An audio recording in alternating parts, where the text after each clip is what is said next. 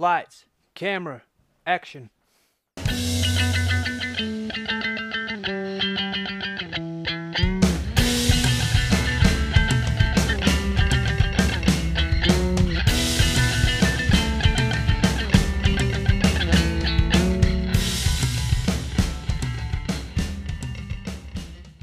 Hello and welcome to another edition of Movie Madness in association with Spitballing Pod. I'm Luke Byron, joined as always by Keenan Bonner, and the matchup we'll be getting into today is 2007's No Country for Old Men versus 2010's Mr. Nice. Keenan, how are we doing today? Yeah, not bad, mate. Yeah. Not too bad, not too bad. I'll be honest, there wasn't much news of the week this week, or the kind of news there was wasn't really the type that's enjoyable to get into. Um, I don't think we need to go over the Will Smith thing again, like every other thing, and talking about Ezra Miller, etc.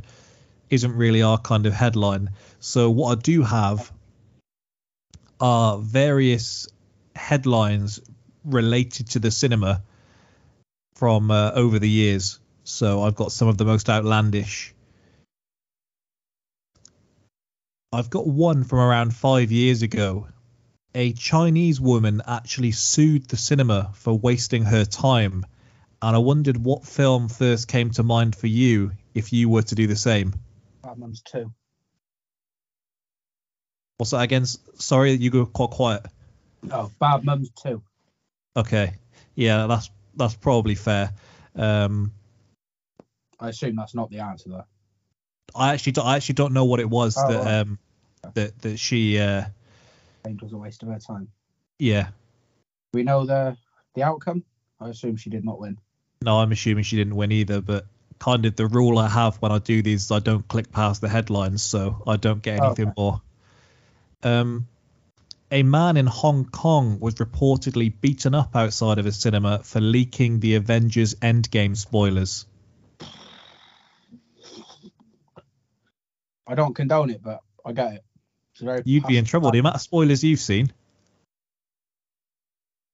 No. Yeah, true. Yeah, so I was going to say actually, yeah, but there's a couple of things recently have been kept well under wraps.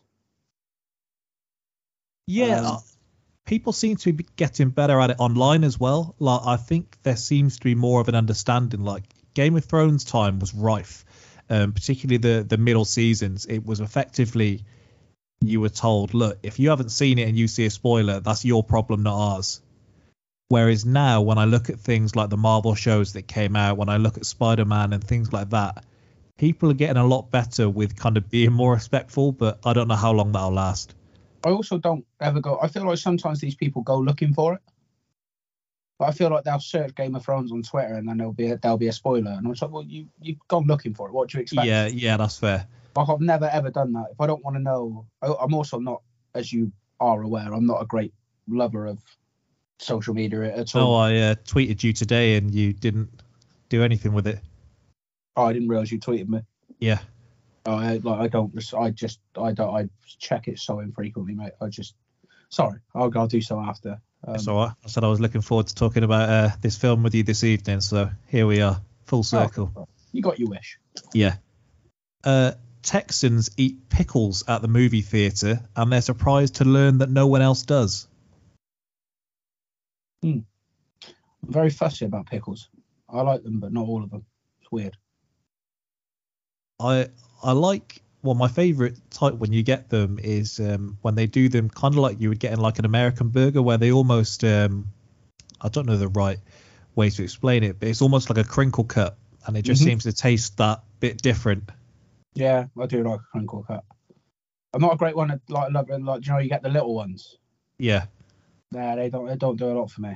I like them in like burgers and things. Like I don't think I could sit there and eat like a jar of pickles. And I'm assuming this is like what the equivalent I take I took it as was like you get like a box a tray of nachos at the cinema, which every food they sell at the cinema seems to be just the loudest foods possible. Like selling bags of Skittles is just outrageous.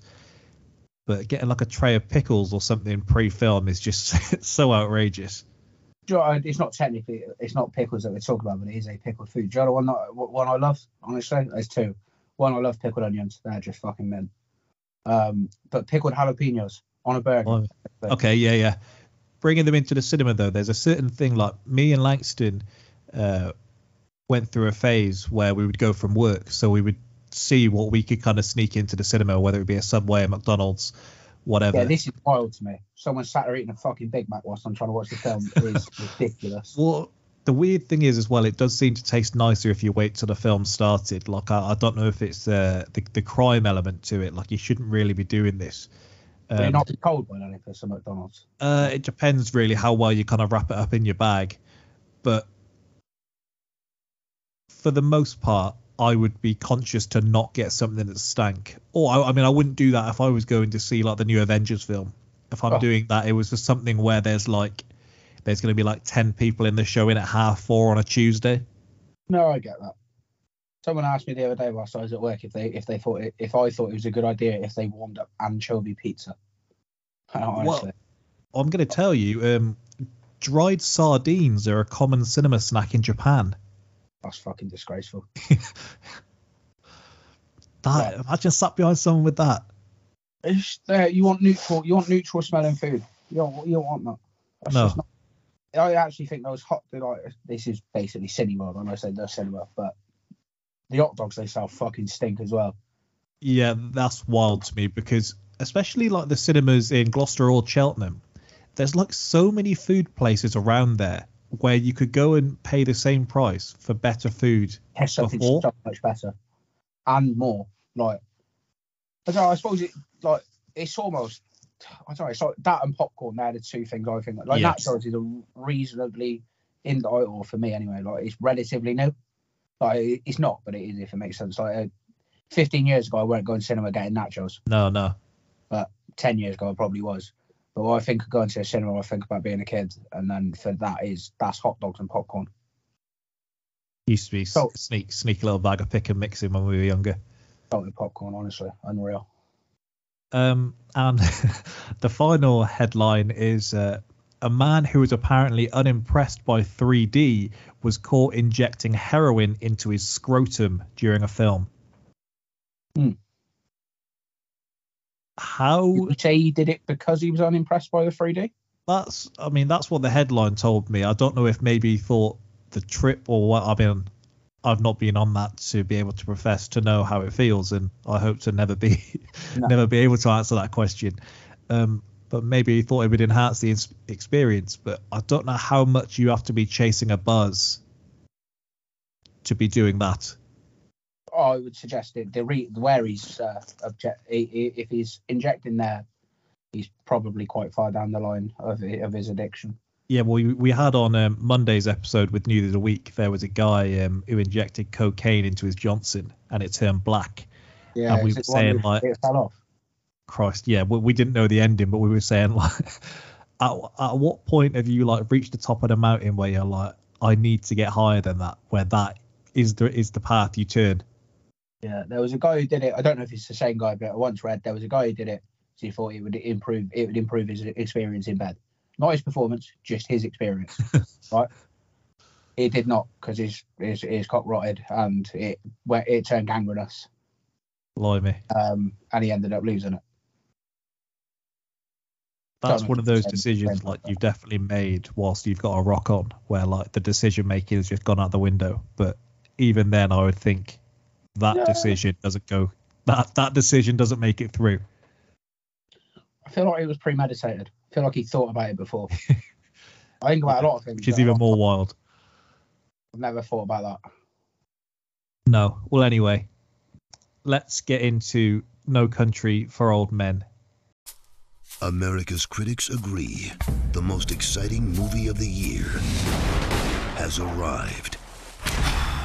Call it. There's no movie more eye popping, no movie more mind blowing, Can't stop what's coming. no movie more spellbinding You know how this is gonna turn out, don't you? Nope. I think you do. than No Country for Old Men. Rated R, now playing. 2007, this film came out.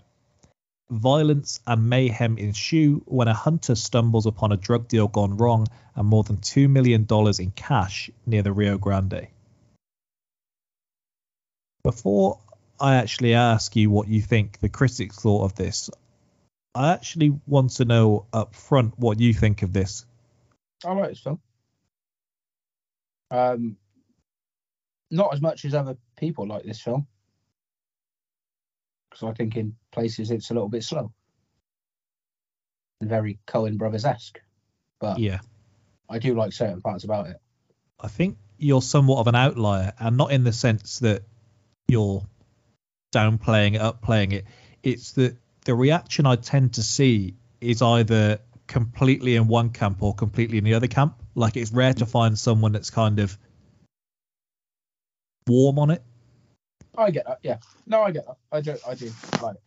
Like I say, I know I don't like this film as much as other people like it. I do like it's got its moments, but I do think in certain places, in certain places, it's fairly slow, and it's just one of them. It we'll get on to the ending. The ending is one of those where where the people were maybe on the edge and the end was like it just ticked them off. Anytime you hear dream in like the last sentence of a film, people just lose their heads. I get that.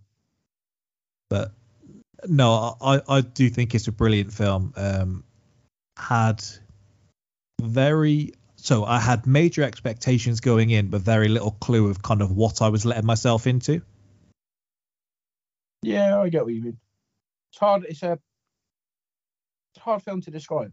Yeah, I'm sure you can guess what the critics think of this. Yeah, I assume this will be right up there.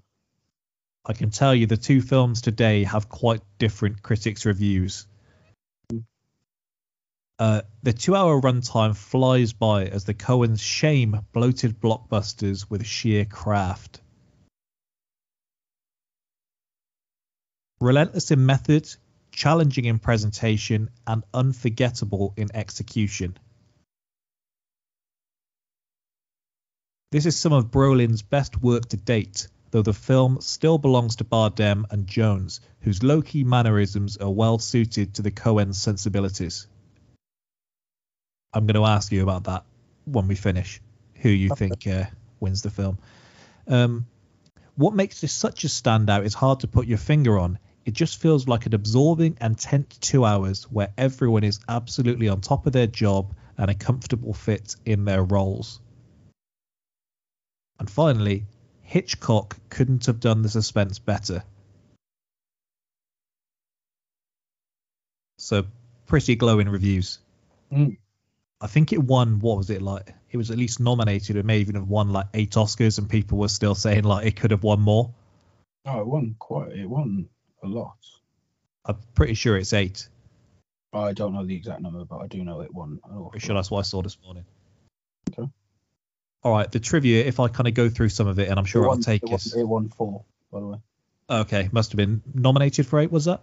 I don't know. Just Okay. to won four. Um, I think this will take us on a few different paths. So if we start off with um, Javier Bardem. So, according to a January 2018 article in the Business Insider, a group of psychiatrists studied 400 movies and identified 126 psychopathic characters. They chose Javier Bardem's portrayal of uh, Anton Chigurh as the most clinically accurate portrayal of a psychopath. It's the dead eyes. That's what sells it. yeah, it's it is a it's a brilliant brilliant character. Um, the main thing that's actually done is make me want to read the book because of as far as I've read, it's one of the most accurate kind of book to film adaptations that you can possibly find.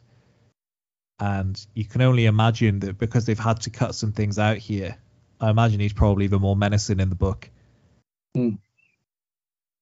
Do you know the trivia about Josh Brolin's audition tape? I do not. So he was working on Grindhouse at the time Hmm. when he was drawn to the role of Moss in this film. Yeah. He asked Robert Rodriguez if he could borrow a camera for his audition tape, and he actually ended up having it elaborately shot with a theatrical camera that they were using, with um, Tarantino directing him. um, when the Coens saw the tape, uh, Brolin asked them what they thought, and their response was that they loved the lighting. They they it was different to any audition tape they'd seen previously, so that was something they were pretty stunned by. Right. okay. I was just was didn't that t- took a tail a twist at the end that I didn't think it would. No, but Taron, in the middle of a film, telling two other filmmakers that oh, I really want to get this other part, and them just being completely on board and go, absolutely, let let's do this for you. Um, Oh, Quentin Tarantino, great guy. Yeah, and Rodriguez. Uh, Bardem became the first actor to win Best Actor in a Supporting Role. Um, just the first part there. You shocked it was supporting role that he was nominated for? No. No, I, that's that's exactly where he should be. Okay, well, he won the supporting role um, at the Academy Awards. He won at the Screen Actors Guild Awards, the BAFTAs, the Golden Globe Awards, and the Critics' Choice Awards, all for his role in this film. And he's the first actor to win kind of the clean sweep there. Fair play. Mim. That's class. His weapon, if you wanted the specifics, is a captive bolt pistol, which is commonly used to stun cows before slaughtering them without the risk of flying bullets. Yeah, also, um, what's the word? I'm what's what I'm trying to say. It's also uh, it stops um ricochet, uh, shrapnel, ta- uh, contaminating the meat. Oh, there we go. So Heath Ledger had been in talks to play Llewellyn Moss. He withdrew to take some time off instead. And within that time off, he ends up accepting the role as the Joker in The Dark Knight. Hmm.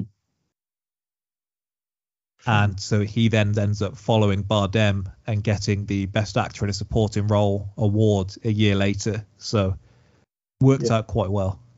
Well, I mean, did it? Obviously, didn't end up well for him, but he Yeah. took he took the right role. yeah, fair enough. Him, I, I think he would do would have done a good Llewellyn Moss. It's hard to picture anyone other than Josh Brolin doing this now that you've seen it, and it does feel right, um, the character that he plays. But this isn't one of those where you kind of turn your nose up and you're like, no, I can't see that. No, I agree. I think he would have done. I think he would have done a very good job. I think he was. He was an incredibly talented, incredibly talented actor. Yeah. A slight curveball here. James Franco read for the role of Llewellyn. Yeah, thank fuck they didn't give it to him. and Mark Strong auditioned for the role of um, Anton Chigurh and got down to the last two spots. So apparently there was a, about a weekend where he'd got a call to say, "Look, Bardem's dropped out, scheduling issues, you're in." And then had to get a call on the Monday. go, Sorry, uh, bad news here. You're not going to be in this Coen brothers anticipated epic. We do actually have our number one choice. Do you know what the next film? Well, do you know what, what is? Do you know what he did instead? No. Do you have a look? Oh, it's just it's interesting to know around this time what he. Uh, So 2007. what did he do in 2007? I do like Mark Strong. It has to be said. Filmography. He was in two films in 2007. Yeah, neither of them are this, are they? No, and did he do any telly work? He was the narrator of Who Do You Think You Are on the BBC.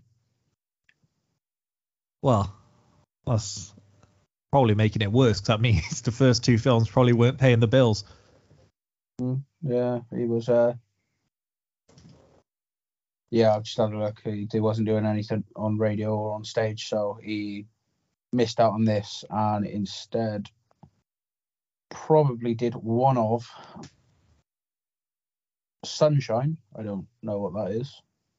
Oh, it's a Danny Boyle thing. That Yeah, is it not the one yeah, uh, Cillian Murphy's in it.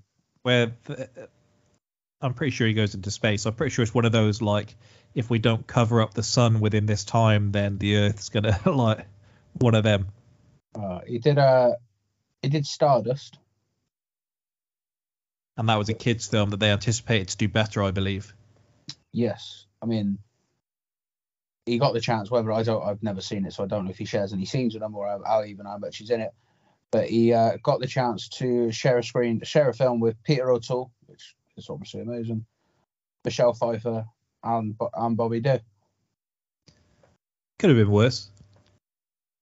Yeah, I, again, I don't know if they were even in any scenes together. I've never seen the film, mate, but just, I mean, as things go, as a Yeah, cast, this yeah. is pretty, pretty good. Um, and just finally, this was the third lowest grossing Oscar winner ever, Hmm. behind Crash and The Hurt Locker. Fair The. Hurt, the Hurt Locker one surprised me because that has all of the looks of just being a film that would just smash it in America. I have never seen The Hurt Locker. Nor have I. Um, but it just has that feel about it. I get you. I've seen And there was a lot of hype around it at the time as well. So There was, uh, didn't Kathryn Bigelow become the first woman to win the Best Director Oscar? I don't, I don't know. You're you're educating me here. I don't know. I'm asking. I don't know. She, I'm sure she won it for Hurt Locker. Maybe it won Best Picture and she was nominated. There we go. I Um, don't know. I, if we talk about the film in general, and then we'll talk about kind of the individual characters, I think one of the really interesting things about this is that at its core, No Country for Old Men is a really straightforward story Yes. and does a very good job of keeping it to that. Guy finds money, guy takes money, bad guys want money back. And so you've got this film that's shot as kind of artistically as it is. It's got the star power that it has, and I don't think it's pretentious, but it was certainly be labeled that way by some people because of the Tommy Lee Jones monologues. So for it to only be two hours, when I finally went to watch this, I just kind of assumed it was going to be one of them that's like two and a half plus. I thought there was going to be far more filler. I know when they were shooting the film for this, they got about 250,000 feet of film. And they say that usually for like a f- standard film of this length, you'd have about triple that. Hmm. Like there was just nothing wasted. Like they knew exactly what they were doing. They actually knew what exactly what they were getting in. There was very little room for like improvisation or anything like that. Like what they wanted was what they got. I can, I can see that. if we look at the characters now, if I ask you now, who who do you think is the real star of the film? So odd because I just told him it said he's a supporting actor, but I think when I think of this film, you think of you you you, you think of Javier Bardem. Yeah, I agree. Yeah, I do think which is strange. Is there any other? What? Well, Tommy Lee Jones is billed highest on the film, and I think he's supposed. Well, I think the whole point of it is we find out at the point when Josh Brolin dies is that he was never our main protagonist. No. And that's what we kind of get to at the end, and it's why there's some people have issues with the ending of the film I get. I because they get that. yeah, because people point out, and the argument is that we didn't really get a resolution. And both the author and the filmmakers would argue, no, we did get a resolution. It just wasn't what you wanted the resolution for. We Yeah. got the resolution for Bell because he understands his heart isn't in being in law enforcement anymore. He's too old for it and he doesn't want to risk his life, which is something he mentions earlier in the film that you kind of have to accept that you're probably going to lose your life on the job. Yeah. So it's it's very interesting because in that sense, Tommy Lee Jones should be the star of the film. But I agree with you. If I think of this film, I think of Xavier Bardem flipping a coin. Yeah.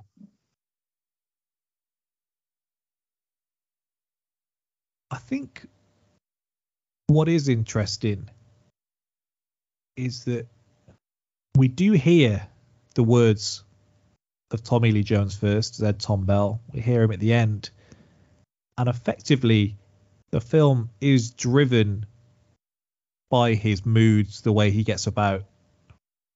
But even even still, after all I've said, it does. I don't think it feels like he's the main protagonist. I don't think you have any real feeling towards him. Certainly not in the way that you do towards Josh Brolin. So it is very strange the way you feel towards those two characters. Yeah. No, I I do agree.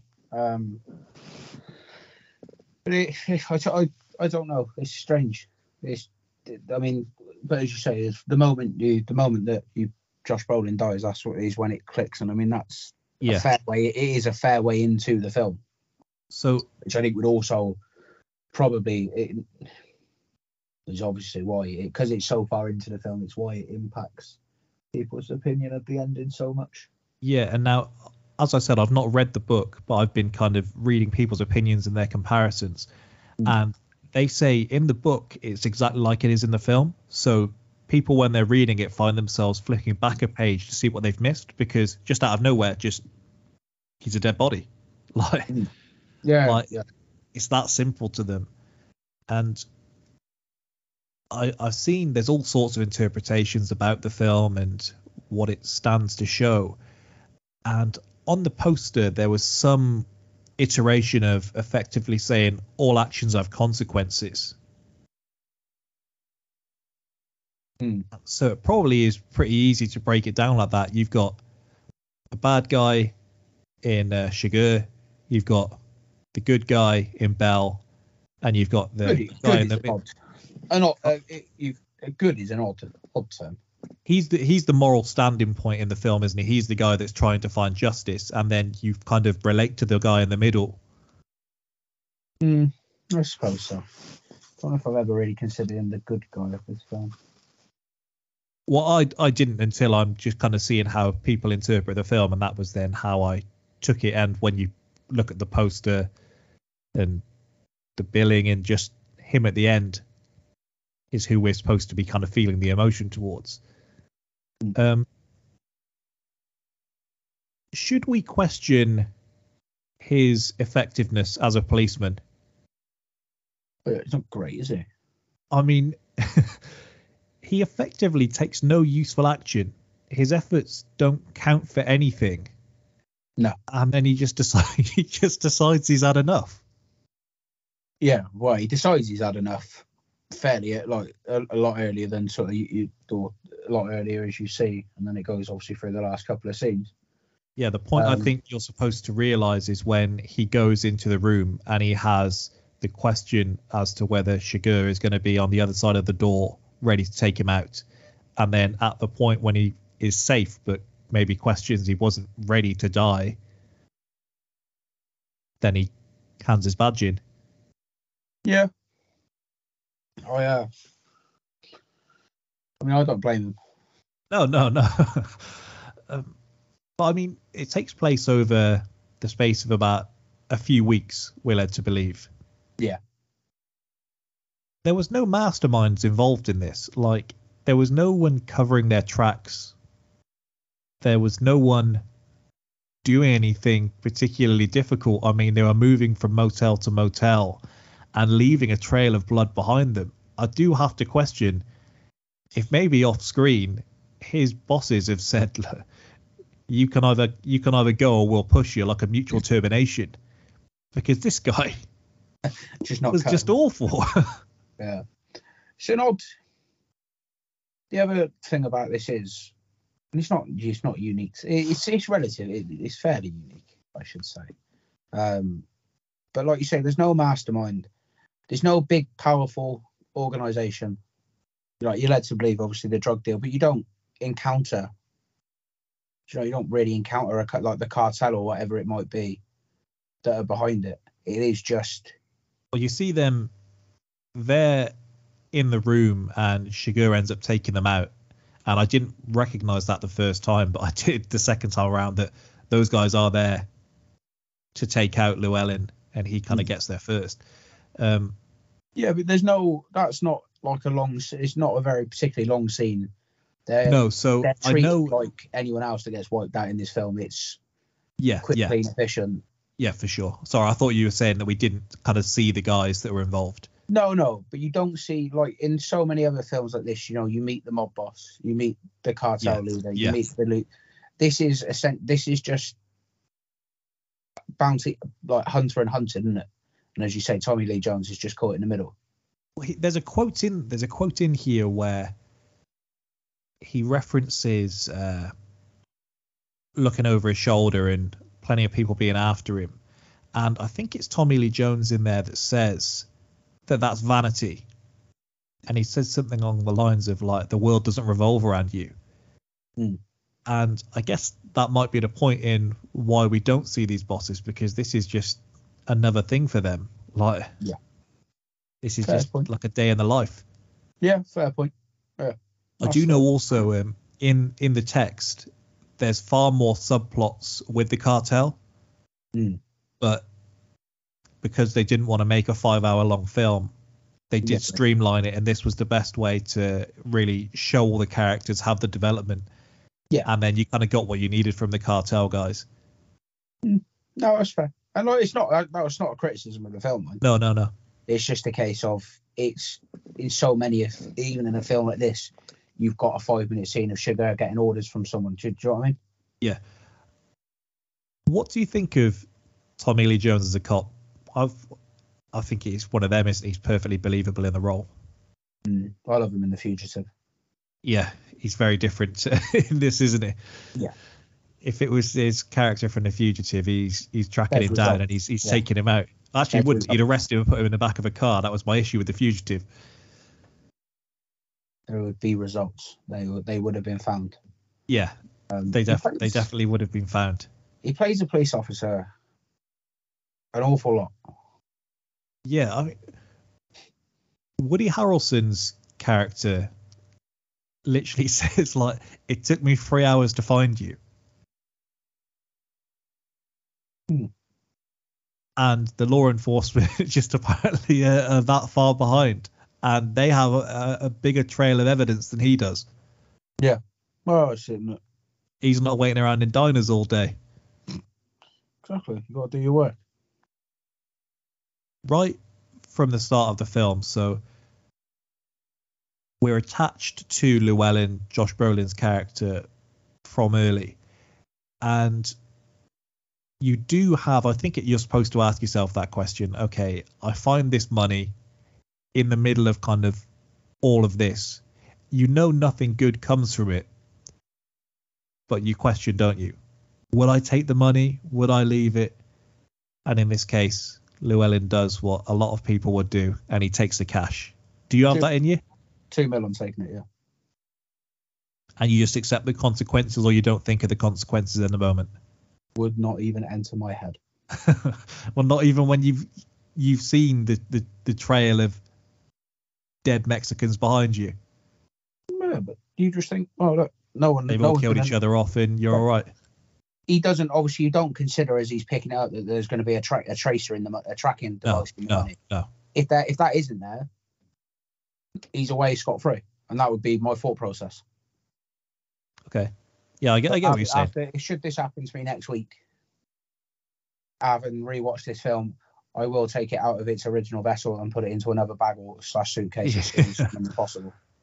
So it's part of the reason because we don't get any backstory from Llewellyn. Uh, I know a greater theme in the book is that all of these people served time in Vietnam, and perhaps that influences why they make the decisions that they do make. Yeah. Um, him here, we don't know much about him, but we see that he has some kind of skills just in the way where uh, he's very careful with his rifle. Um, he takes the he takes the shade. He looks for the shade. Sorry, because he works out that's where the guy is going to be. The way he approaches it, the patience he shows, in the fact that he's never kind of ragged in his action. Mm. But I think the reason we really actually warm to him is the fact that we do see his wife and the fact that she's worried about him does bring actually a shred of humanity to him rather than just being a guy that very quickly finds some money, picks it up, and is on the run. Um, I I didn't think about that when I was watching it. Funnily enough, in But I- terms, of, in terms of warming to him. No, but there must be a thing because we've seen films before. Um, we've seen films within this bracket where you perhaps you're invested in the storyline, but if that guy dies, like, fair enough. I okay, whatever happens, happens. Um, a different type of film, but I would say Run All Night maybe is the first one that comes into my head, and it's not that I wanted him dead, but if the son in that film had been wiped out, I'd have felt far better about it than when Brolin gets iced in this. And I don't know if just seeing a bit of that side because she's kind of the angel in the film. She doesn't do anything wrong. She's just trying to help her husband out. And so perhaps the kind of double jeopardy of if he dies, one, she's going to be in trouble, and two, she's going to be upset, does help you subconsciously warm to the character. Hmm. Maybe, maybe. you didn't have to have a man on fire 45 minute hey look this is a really nice guy here trust me this is a really nice guy and make sure you bear this in mind for the next part of the film No, I'm very glad that there wasn't the, the 45 minute build up. no Let's start strong this film. yeah yeah the we we've spoken before about splitting films up and it's not something that we like to do but we have done it previously Yeah. um this is one where kind of like everest the last uh well previous josh brolin film we've done i think you could do a clean split in this and it is almost like two different films in a way Mm. Where would you split it? i would probably split i don't know how early in the first monologue is from tommy lee jones Mm. Probably split it after the hotel, the motel maybe, where they've had the shootout. Oh, okay. And I don't know how how far in that is, but I think that's the pinnacle of um, tension in the film. Yeah. I don't know how far that is, is in actually, mate, to be honest. Uh, some of the some of the shots we do get in in in the build up to this, just the wide shots we get at the start, just kind of showing the environment we're in. I loved the shots where you've got Chigurh looking at himself in the reflection of the TV in the house they've abandoned, and then Yeah. you get the policeman in after, and you see the same reflection. I feel this is one of those films, kind of like uh, we did with The Godfather, etc., where I think you could. There's so many things you could speak about here, so I'm sure. I mean, I don't want to jump ahead, but I think we may have an opportunity to speak about this one again. Um, Presumptuous.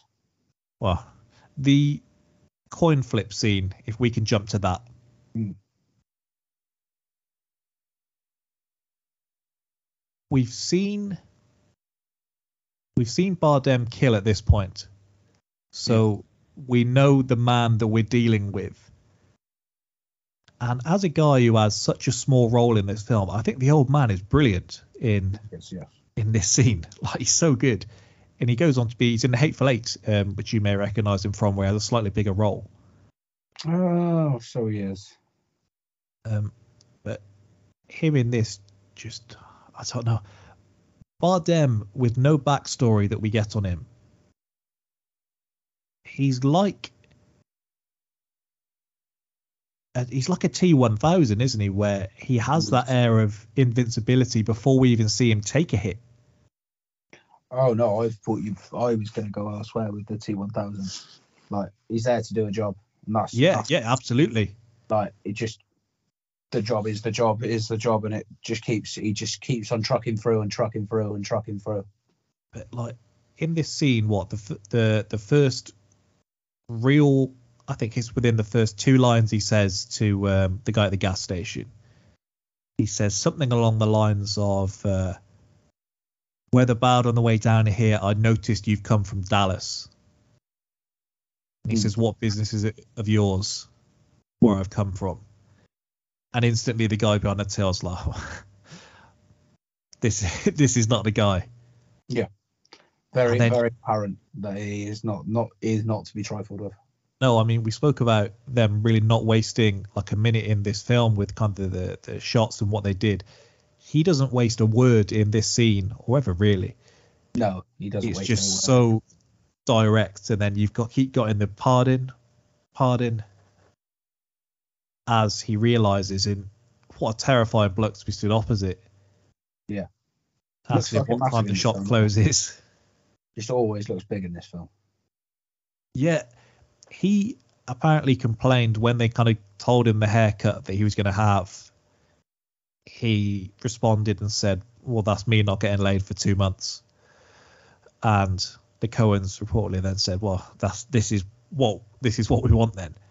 Um, I do also have to question this guy should have been easier to find. Like, if that guy in the gas station speaks to the police and says, "Look, this guy came in threatening me," uh, he's got this really weird dark haircut. Can you see if you can find this guy?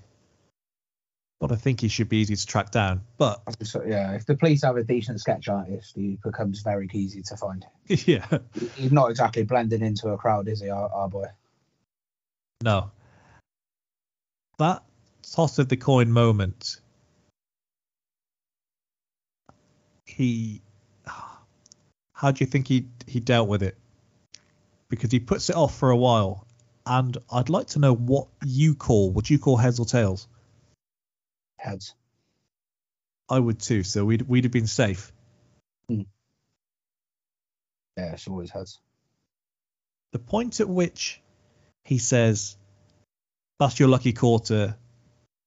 Well, don't put it in your pocket.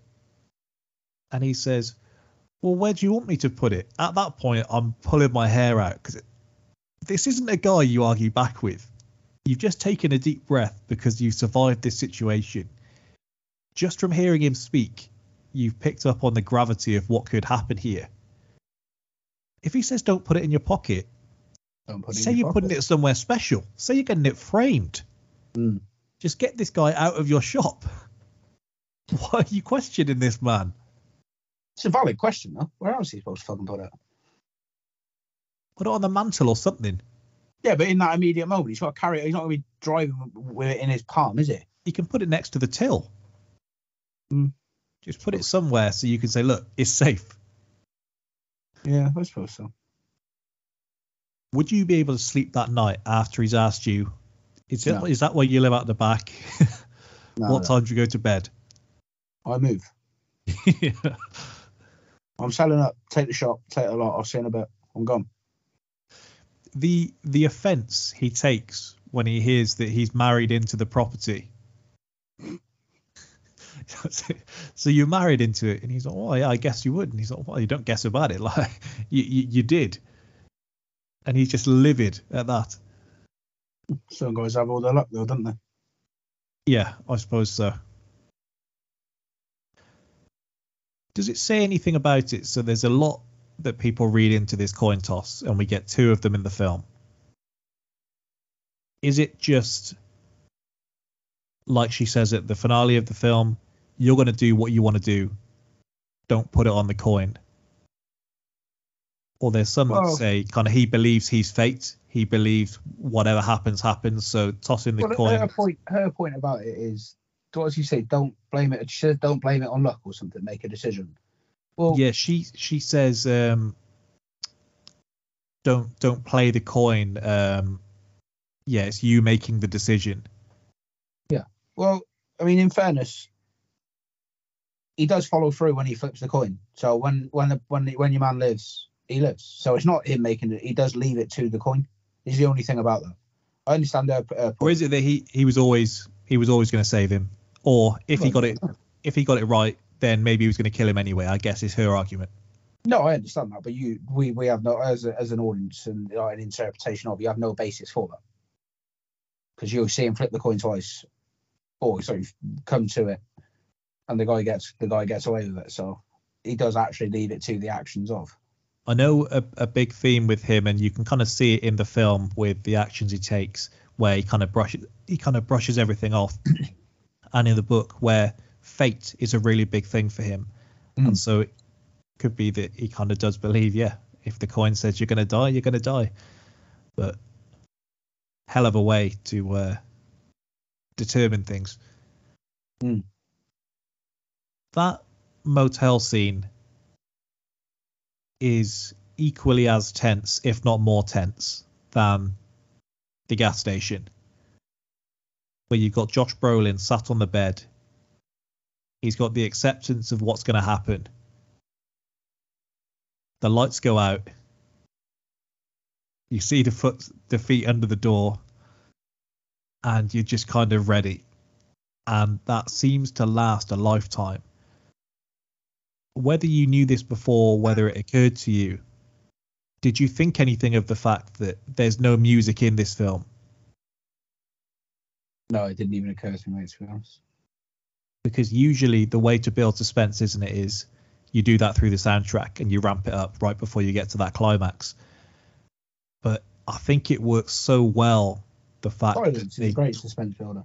yeah, it's incredible. That moment of just him sat there in front of the door, despite the fact, It's harder to it's hard to achieve. It's easier to achieve it with music because everyone's used to suspenseful music. But silence is an unbelievable suspense. oh it, yeah, well People we get know, uncomfortable in silence. yeah, and I get we we know already what he does in that he shoots the lock out of the doors, and we've just got Josh Brolin just sat front and center in front of this door frame. Waiting, I don't know if he thought he was going to slowly open the door and then just be able to like go straight through him like he's uh, camping playing zombies or COD or whatever. But I've got to think sitting right in front of a door when a guy you assume has a gun is probably not the best way to do it. No, no, no, correct. I've read also that a big thing about this, and it, it makes perfect sense, is kind of space in this film, in that they always give you a shot to show you the surroundings. And so, right at the start, you've got kind of the shots of look, this guy who's escaped with the money could be anywhere, and then you get the shots of the trees, and they do a good job in that motel scene of really showing you up the stairs, the distance he has to take. They show you the window. They show you kind of down because he looks out the window. Mm. So you're very well aware of the surroundings, and I think that does then make it more claustrophobic at the end when he's kind of chasing after him and you've got the gunfight because everything does feel so contained. Yeah, yeah, I get that. Yeah, I suppose it shows you tight shots, doesn't it? So it's Yeah, hmm. yeah, nice, nice. I like it. just that that moment when he comes through the door, dives out the window, and then I Do watched it. window dive. Oh, I watched it again on, on YouTube earlier, and, and the clip I saw, it was titled uh, "the most the most suspenseful seven minutes in cinema history." Now, I'm not sure I agree with that. Yeah. But it's certainly, I, I think if, and I don't know how big the bracket would be, but I think it's in the conversation just the way that it is done, because we do. This this is like a rookie driving at LeBron James. Like we've not seen this guy show any sign of weakness. Mm. And when he loops back around to effectively say, "I need to take you out because I can't have you t- you can't have you tailing me." It is brilliant. In fact, it's only 7 minutes from him picking up the phone in the motel to call the reception desk to Bardem running away is crazy. Yeah, fair. I do feel slightly bad. The guy whose car he runs and gets into is iced just for stopping, and he doesn't pay him a second look. No. It's no more significant than like when Godzilla stamps on six people as he runs down the street. Like that guy, well, look, I appreciate you stopping, but no real care for you. Kick your body out the car, carry on driving away. Yeah, that's that. Like I say, that was very, very much it. Isn't it? It's Yeah, it's mad. unstoppable force. the the point at which he does catch him and you see he's wounded it's like something out of like a Harry Potter or a Star Wars film or something like that or even like as we said a Terminator film where they've hit them with 50 shots or whatever, and then it clicks in their head this weakness that was right in front of them, and then suddenly they're able to do damage, and that's kind of the turning point in the film. But really, this guy takes damage, brushes it off, and he's just right back to business. Yeah. But it does That's- feel a huge moment, doesn't it? When he has him on the back foot. Yes, yes, it does. It's it. Do you enjoy? What's it, it, it? Terminator is the perfect example of it, but Terminator Two, a moment where Yes. he's finally vulnerable for a second, and it's like, oh, maybe. Then he just comes roaring straight Yeah. his back. Yeah, because those shots I think are always always great in films just to show that the character is human, where they effectively just show them kind of tending to their wounds. Mm. And I mean, before we get to that, we do have him setting a car on fire, walking through into the pharmacy, picking up what he needs, like one of the coolest shots that we see in the film. But then we go back and it's him wincing as he's stood naked over the bath, extracting pieces of fragment from his leg and whatever else. Mm. It's just a, a, a great series again because I think the silence helps with that. Again, we're literally just left with the sound of him wincing and the, Yeah. the scissors and things. Yeah, no music, no music's required over that. The little ching or the like sh- the scissors. Again, it's silence just builds on people or just makes people uncomfortable. In a scene Yeah. like that, it works perfectly. And then the the character of Woody Harrelson effectively hmm. gives you maybe a slight bit of hope that there's someone else out there that's going to deal with this guy and facilitate a path for Josh Brolin to get away, get back to his hmm. wife, and they got two million. Yeah. And then all he really serves to do, I think he has about 12 minutes of screen time. He comes in, he paints a picture, kind of John Wick style, where he tells enough little stories or enough little sayings to really even hype up the guy even more. Yeah. What does he call him? A, uh, a psychopathic, a psychotic killer.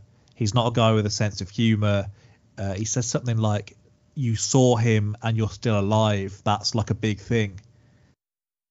And so then when he's taken out,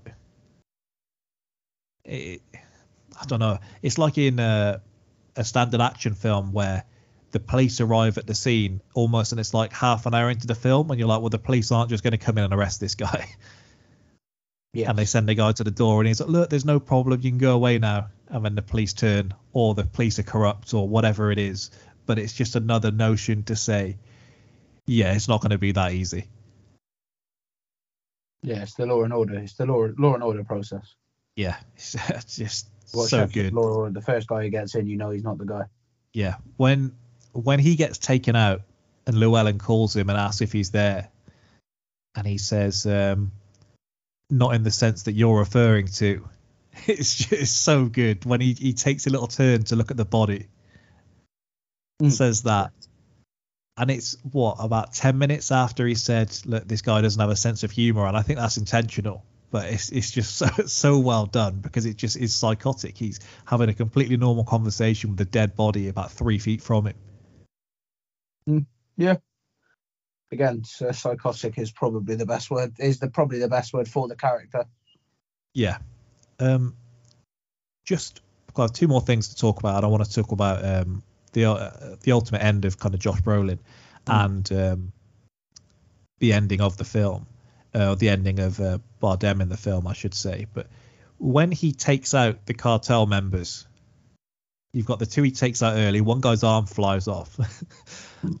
that guy kind of peeking around the shower curtain, being seen and thinking if he just goes back behind, maybe you won't see me.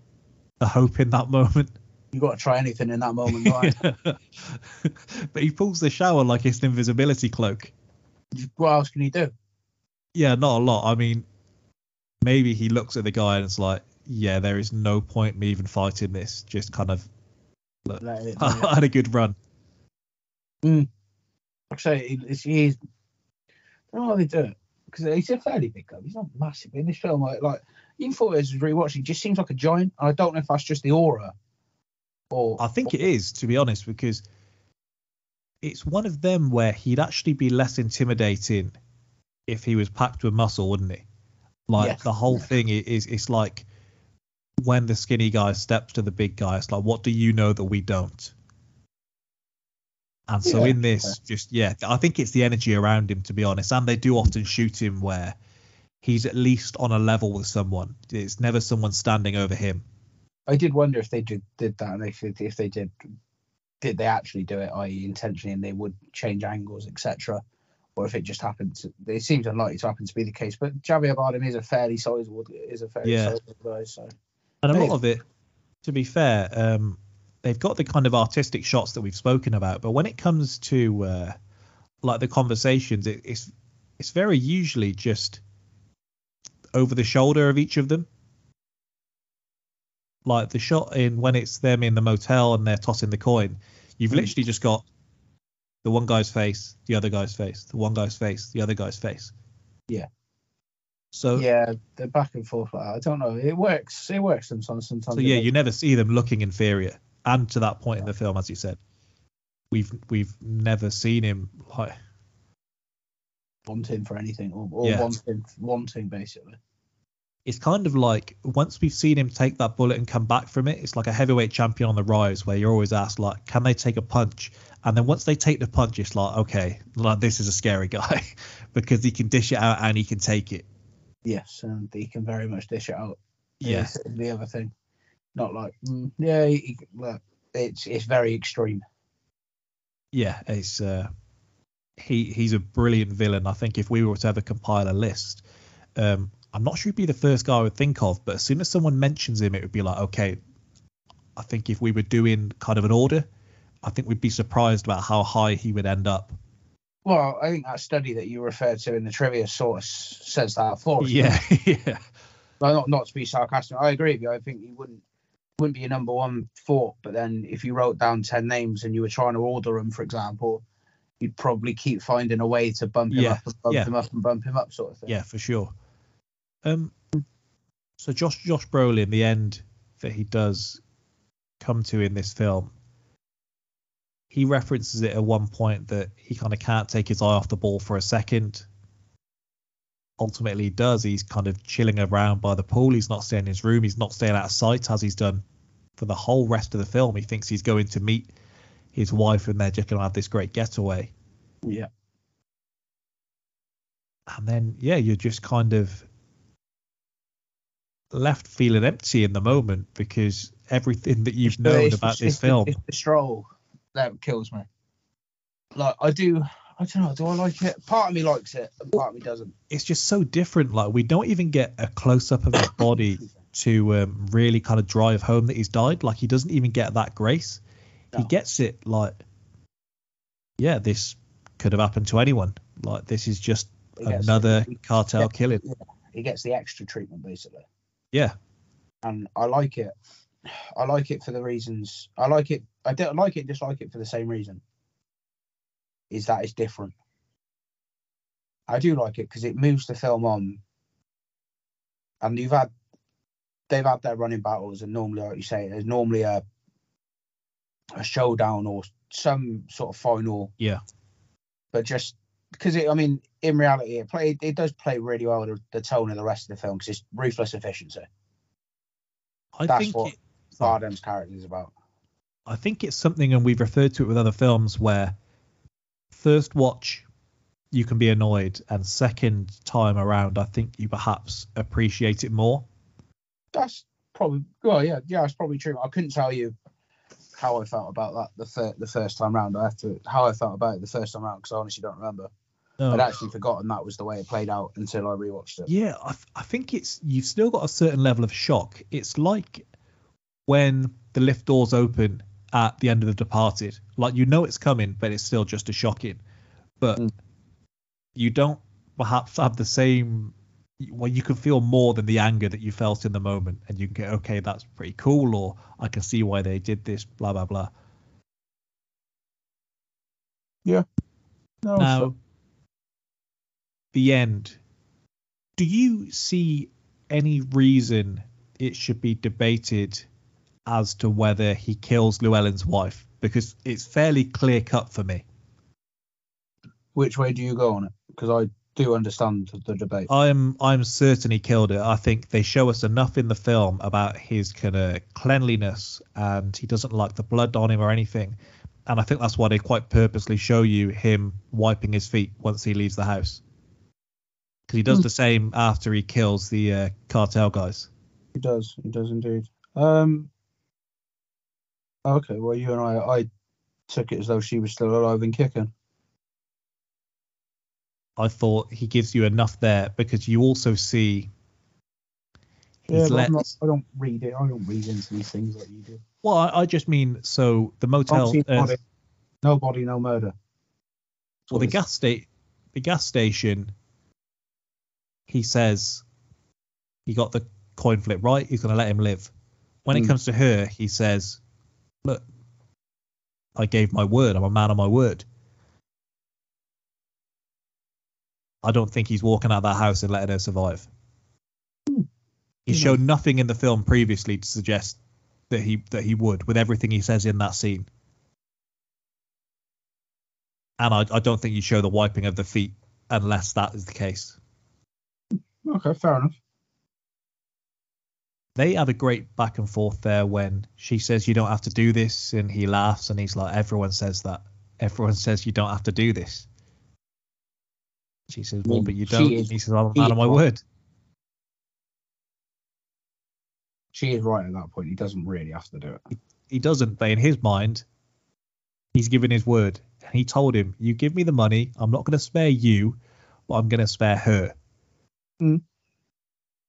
And so that, yeah, it's for me, I couldn't be If told anything that would convince me otherwise. Flips the coin in that scene. So what you're saying is that you you buy into the argument about him being fake because then on that basis, if that's the word that you're taking, if she were to flip the coin and get the coin toss right, you think he would he ices her anyway? Don't know, yeah. Yeah, I do. Okay, but because that's a different take as well.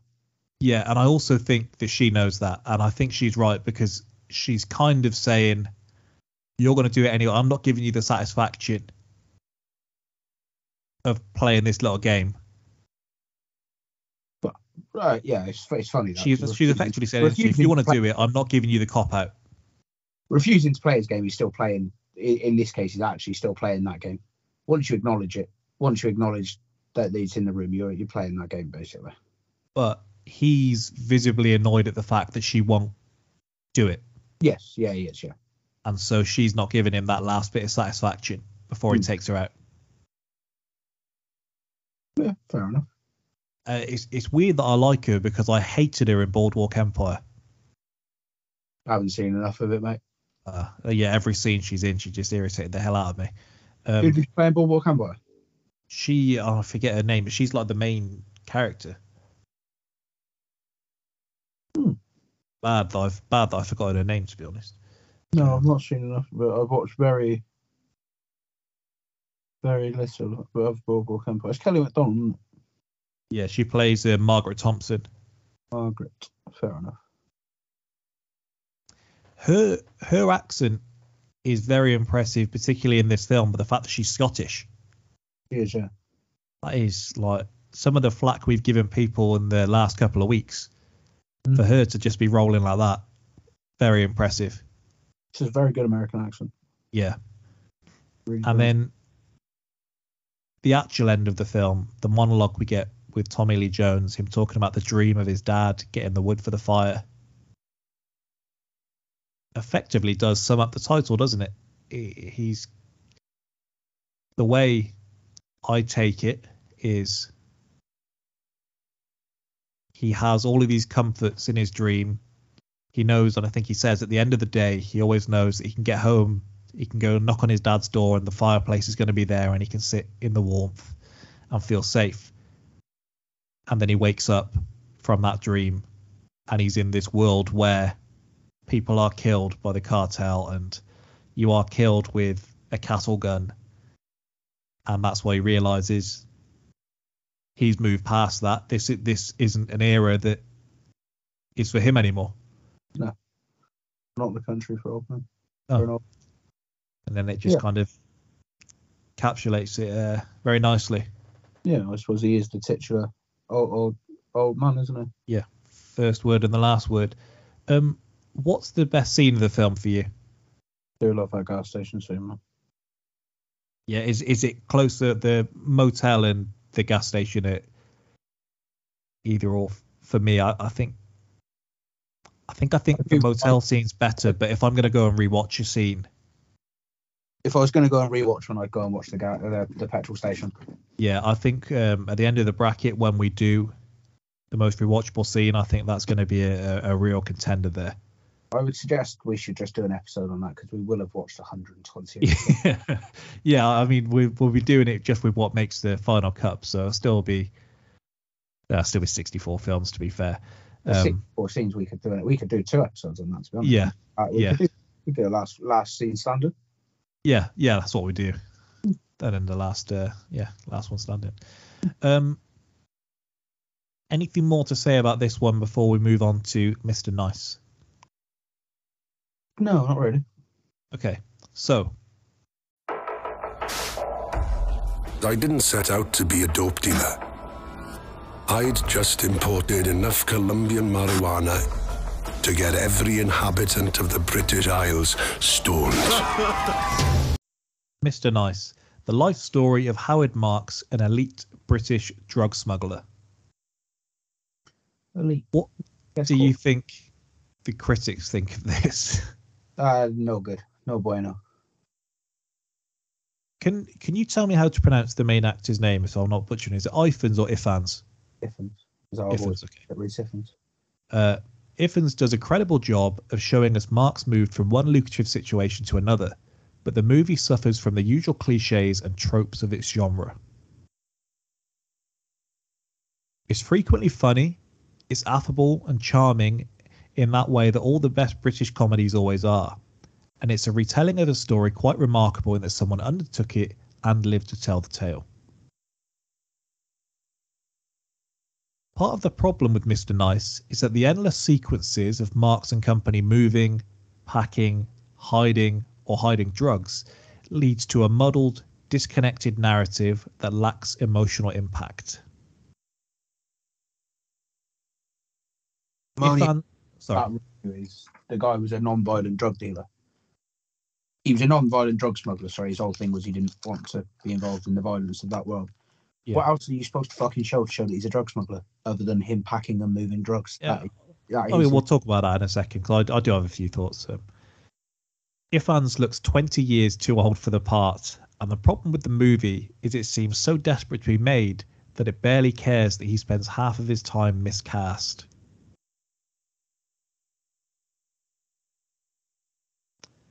Finally, Ifans captures the character's charisma and cool, and it's fun to ride shotgun with him, but the script isn't pointed enough to drill beneath the surface.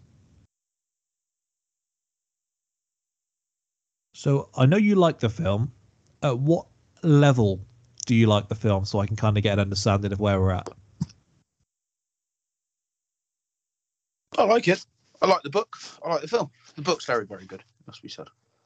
So my, my first thought actually whilst watching the film was I I bet I would enjoy the book a lot more than this. The book's very, very good. Um, it is. But I do like the film. I imagine there was a lot that perhaps couldn't make the film from the book. Yes, there is, but not. Most of the major stuff's in there. There's some fun stuff that's in the book that's not in. That- That's not in. Um. Yeah, so I, I know with um, Wolf of Wall Street, and we've covered some of it, and Belfort's done countless interviews saying, look, there was some really seedy shit here that we actually just couldn't put on film.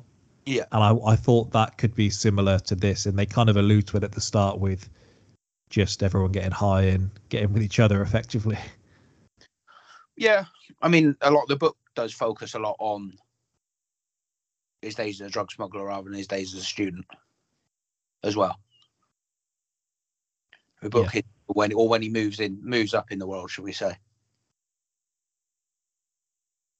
I, I do agree with the review that he does look about 22, 20 years too old for the part, particularly at the start of it. Um, Yes, when he's in, when he's in black and white doesn't change that. No, no, when he's at uni, but it happened. I mean, it happened. He moved fairly quickly, so it'd be.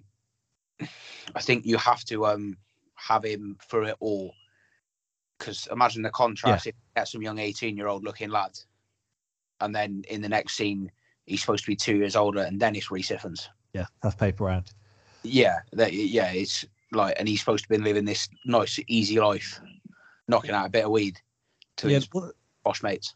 The trivia I read was that um, Ifans had actually become good friends with Howard Marks several years before the film was even made, and Marks effectively just promised him that if a movie was ever made about his life, then Ifans would play the part.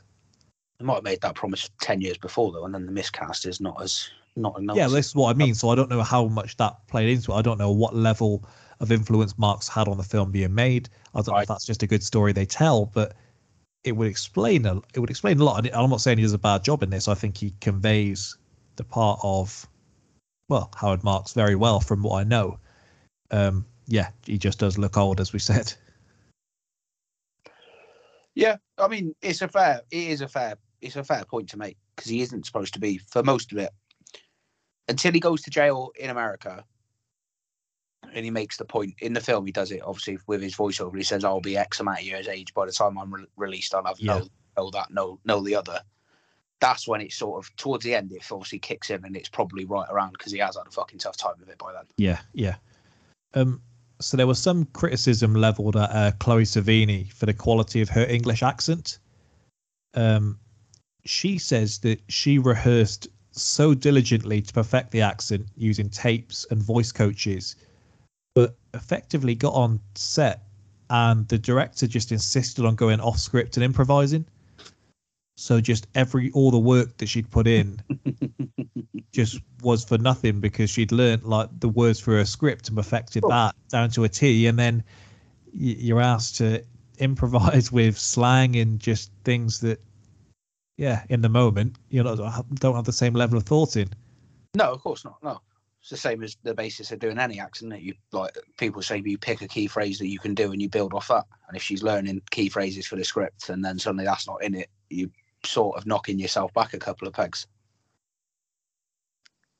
Yeah, it's it's it's weird. So the only knowledge I had of Mr. Nice before this is that it's referenced constantly in Peep Show, and it's just one where they mock Jeremy because it's the only book that he's ever read, and every time they mention books, he says, "Why can't it just be Mr. Nice?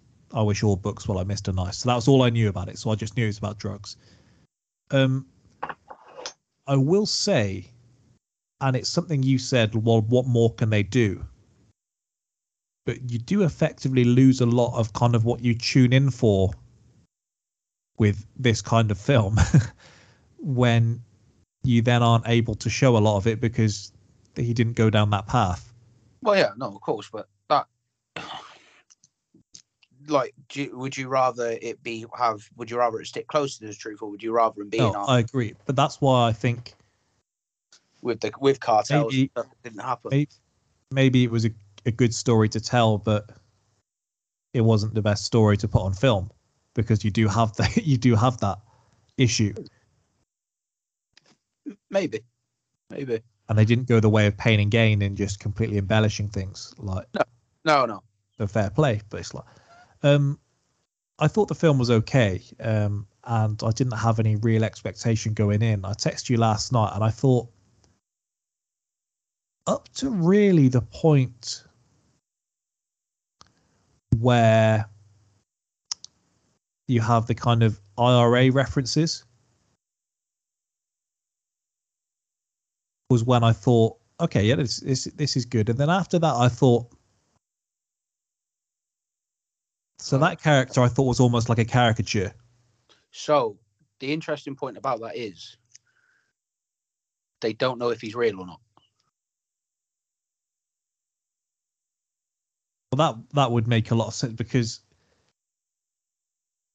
I thought it originally, and then you've got the the scene when he's pulling out the machine gun and he's taking out the police, and it's like, come on, They didn't know.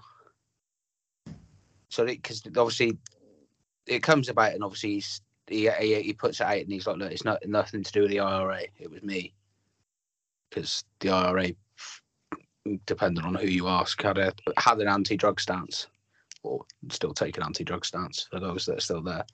Um, but again, it depends where you live and who you ask that question to. Um, so there's there's that statement, and then they couldn't find who it was supposed to be based on.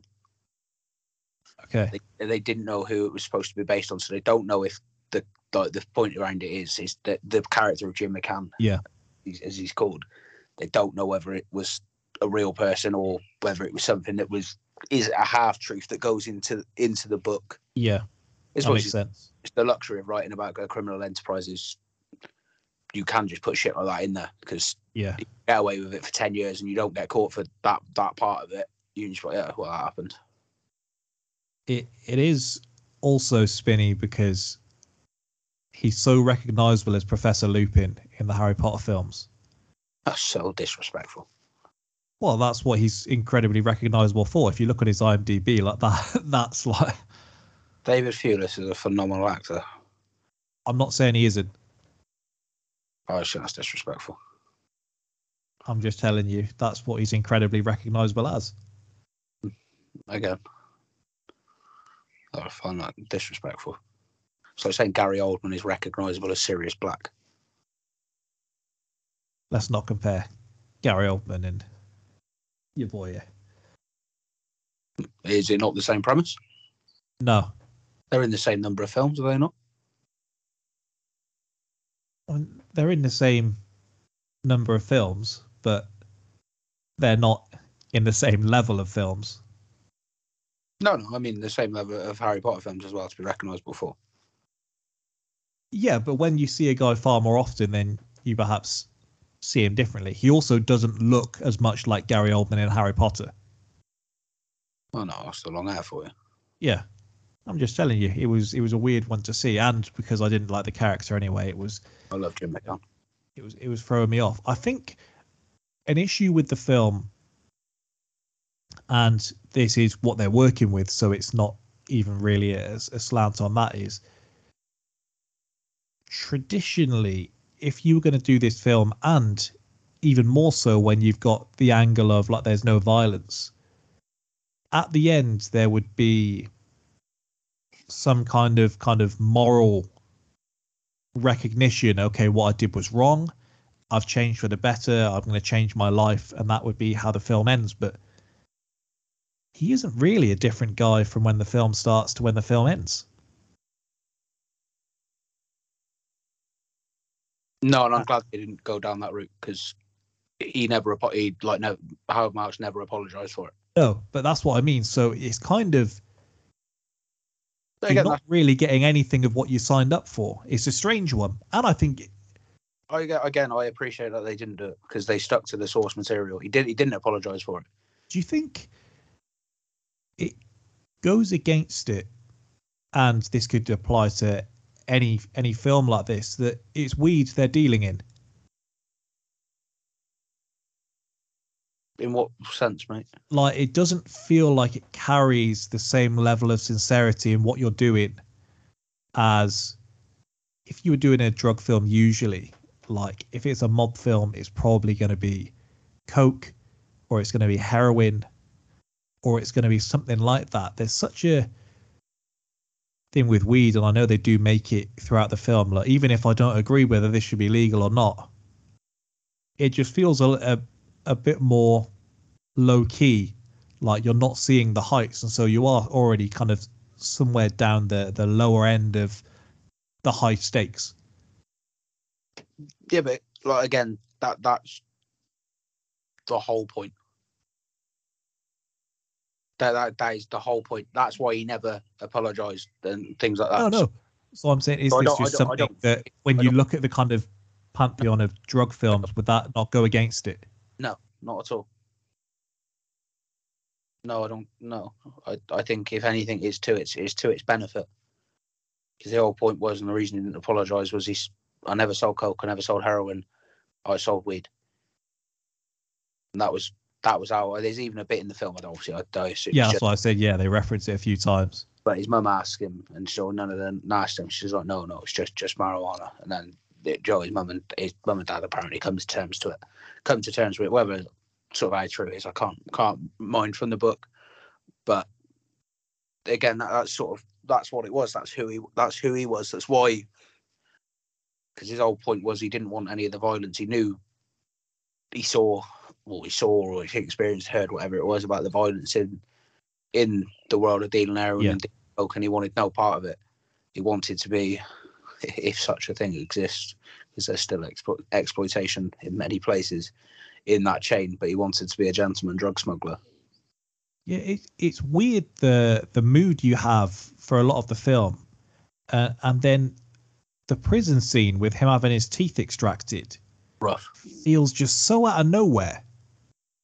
And that's why I thought we were going to get the kind of um, like epiphany, and I thought that's what we were doing. Like I thought that was the rock bottom, and because it, it just feels so like out of character for the rest of the film. See that even even in the book and in the film, that's not his rock bottom. The illness is something he's sort of right. He's not happy about it, but he right. His rock bottom is that his life, his lifestyle is gone. Yeah, That he's how he's not going to have his money. He's not going to see his, his kids, and, and and so on. So it's not the illness. It is his his issue with it is that essentially that the money and the, the, money then and the, the sort of luxuries that that brought are no longer are no longer his. Yeah. it's it's it's weird because um, I'm, I'm other- sorry, I was going to say the other thing about um Joe, you talk about the rock, the bottom. And number one, he was doesn't a very apologist. He did never apologise. But once he wrote this, and he wrote the other book. Can't remember the other one. He wrote another book as well. I think he wrote another two actually. Okay. Um, he gave lectures and stuff. He came back. He did. Well, there wasn't the same money he was making before when he was dealing drugs or, or smuggling drugs rather. Um, but he made he made money again from this, which is why I think Yeah. it would be they it, it would be a mistake for it to become apologetic yeah yeah yeah for him to become an apologist at the end of the film because the whole point of him writing the book was basically he was, he was fucking brassic and he was after Yeah. was looking to make some money. He's one of the reasons why um the, he's part of. There are a few others. There are quite a few others, but it's why uh, the laws in the UK changed ever so slightly about um making money from criminal exploits. it so it sounds a lot of things I'm pointing out like I thought it was the worst film in the world when it well I thought the film was all right I didn't want to turn it off etc um some something I thought that perhaps they could have done differently and again you can tell me if there's a reason for that is I didn't feel they made the most of the high so to really hammer home the rock bottom moments. So we see that he's moved out the country, he's got a nice house. But do you think even a scene with maybe another lavish purchase, this or that, and really hammer home like this guy is living a life he could never have dreamed of, and then when you get the rock bottom of I can't live this life anymore, because he's maintaining a very good life, Hmm. and then he has the monologue where he says, "I was running this company." but it wasn't enough. I was bored. Yeah, it's because he wants. But then the life he's trying to get back to isn't that much different to what he was bored with. So it's a strange one. Yeah, it's how you fill your time. Not necessarily the quality of, but it's just he, as he says, he's making decent money out of the company. But it's just some people are just just find what they're good at. Yeah, I think it's. Um, as I said, I think I was just kind of lived- comparing it to what I would expect in that situation. And if I mean, he lived that lavish. He lived a fairly lavish lifestyle for quite a long. that's what I mean, I just feel that could have been hammered home more. I think if if we were directing it, or if we were doing it to create maybe the ultimate drug film or whatever, you'd probably have some kind of short montage of him chucking money about, of him buying a car, of him buying something that's too expensive, even if it's just he gives money to his wife and says, Look, she says, Can I go shopping? Go and get yourself what you want. And he pulls out like a wad of cash. I thought they just could have hammered that home more because it's hard to gauge just how rich he was. Hmm. Fair enough. I always thought. Uh, I don't know. I always thought it was done to sh- like because it passes over quite a fair period of time. That that's why, and I don't know if I don't know.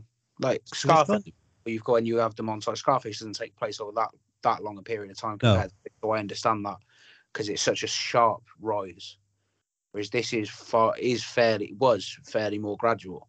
Yeah, but part of it is also it, the reason you show the start of the film and the rise is so you get the payoff of the high before you then experience the fall. And it felt like a good life. It didn't feel like the the high, the real high. There we go. The la- the la- something that made me laugh, and I don't know if this was um, intentional because you see it sometimes where it's like subversively mocking the other films that do it. When there's a montage of somewhat when he first starts doing the smuggling, and they have him going by car, and then there's a point where he says, and going by sea. And it is the worst green screen you're ever going to see when he's on kind of the edge of the ship with the waves crashing, and it's only on for about three seconds. Yeah, It's it's so bad. yeah. I mean, it was It's done. like uh, something out of like a Channel Four like comedy. well, yeah. I mean, it was it was done. I mean, the film wasn't exactly big budget, mate. No, no, but I mean, so they could easily have just said by sea and carried on with the montage in, in the different cars. I thought the fact that it looked so rough maybe was just going in with the comedy of the film, which ultimately it is a it- it's a comedy for the most part. Fair enough. What's your favorite scene of the film? Uh, I do love Jim McCann on the farm. What, and just those kind tho- those collection of scenes, or Yeah, I do. I really do. Um, favorite scene? Don't know because there's come, come quite long scenes in this one. Um, don't know if I really have one, mate. To be honest, which I know is not a great, great answer. Because I do like the beginning as he walks onto the stage. Yeah. Um, I enjoyed the after what I said about the character, the kneecapping scene where he's talking him through. You might want to take your trousers down. Yeah. All right, do me first. Is he going to keep whinging like this? Yeah, I did did enjoy that. I do enjoy that. I do just enjoy the character in in in all. To be honest. Yeah, it's a. Yeah, it's weird. It's one of them where I didn't know what to expect, so I don't really have anything. So I was kind of just whole. I just knew it was a drug film. Hmm. Um, I'm pretty sure this came out around the same time as Blow, because a lot of the reviews that I was seeing were comparing the two. No, this came out about nine years after, Did it? Oh, okay. So what? in two thousand and one. A lot of the reviews were comparing the two. So I understand, I understand the comparisons. The the okay, two lives lived by the the guys are fairly similar. we've got that coming up further down. You ever seen it before? Uh, no, no. No, it's nice. It's, I like it. I think you'll like it more than you like this, but that's more for you than the film. All right. Is there anything else you want to add, or we can go into the judging? No, nothing more from me, my friend. All right, let me just load that up. Uh, uh, uh, uh. Just trying to find which uh, section we had this in.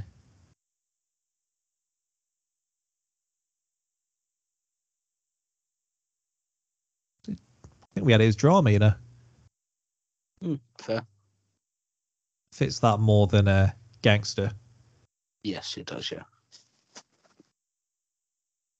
Which film did you prefer, Uh, no Country for Old Men. and which do you think is more rewatchable? Mr. Nice. I think No Country for Old Men. Fair enough. Um, what do you think is the best moment slash scene across the two films? Petrol station soon. I'm inclined to agree with you. Best quote? Something. One of the anything from Sh- Sh- Chigurh, basically. says, uh, "You've been risking it all your whole. You've been uh, pushing it all your whole life." Tommy Lee Jones has got a lot in his monologues, which he claims he did all of those in one take. By the way, Mhm. that's why he calls himself One Take Tommy. Um, You never know what wor- what worse luck your bad luck has saved you from. yeah, it- I like that. Um, I do like that. It must be said. You've been putting it up your whole life was the quote I was uh, doing. And as I said, I did enjoy the. Uh, you don't have to do this. People always say that. Yes, I do do enjoy that as well. Yeah, there's just so much gold here. Just how dangerous is it compared to what the bubonic plague? I hate even it, talk but I- about those weird two scenes. Yeah, I hate it, but I love it. But the use of the word friendo, I don't, I don't know why. I don't like it, but I do like it. yeah. I suppose it would have been a bit weird if he called him Buddy or something. I know, but I just, I don't know. What's the what's what's the most you've ever lost on a coin toss? Yeah, that's very good. Very menacing. Were a lot of people risking things on a coin toss back then?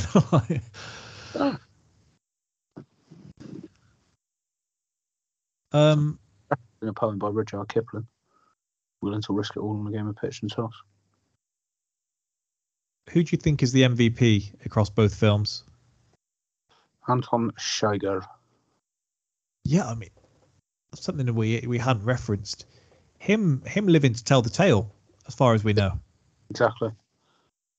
And he gets away from that auto accident. Yeah, broken arm.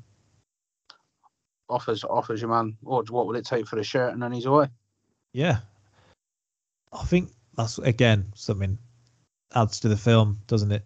Good doesn't always win. Sometimes the bad guy is going to get away. Exactly. he wipes out what twenty. There's a death toll of twenty two in the film. I don't know how many um, Llewellyn it accounts for, but it's a pretty uh, good run. So I dread to think what he goes on to do after when he's got more of a taste for it. Yeah, fair. Yeah, very good. Seeing him walk away. Um, yeah, very good. Um, best side character. Jim McCann. It's the guy behind the uh, till for me in the gas station. Okay. Love that guy. Really glad he didn't die as well. I was uh, I was there right there with him. Which film has better character development? I would say Mr. Nice. I'm going No Country there. The point of. I mean, they they they they run very similar lines. Anton Chigurh realizes nothing. You don't get. Bell does. Uh, I mean, he realizes very quite early on that his life isn't that this game ain't for him anymore. You just happen to see it come to fruition. I didn't think he developed much. I thought he was effectively the same guy with more money for the whole film. Well, that's so be it. Um, most dramatic scene, Yes, petrol station. motel for me there. Okay. Best soundtrack, Well, Mr. Nice by default. um, originality, No country for old men. Uh, bigger impact. I think that one speaks for itself. Best opening scene, No country for old men. best ending. Uh, Mr. Nice. I'm the opposite. Fair enough. And best chemistry. Mr. Nice. Okay. I don't. I think it, it has to be. Why? Well, what what relationship would you refer to in No Country for Old Men? I think just the the way they bounce off each other. I would say. I don't. They don't. I don't think they share enough of. Uh, some of the characters don't share enough of the screen, mate. To be honest. You never get all three on at the same time, but No, I don't think they share enough of the screen, mate. To be honest, to make that argument. But Your unsultry opinion. Well, I think the relationships we do see, I believed more in No Country for Old Men. Fair enough. Um, so I think that might be the same score as last week.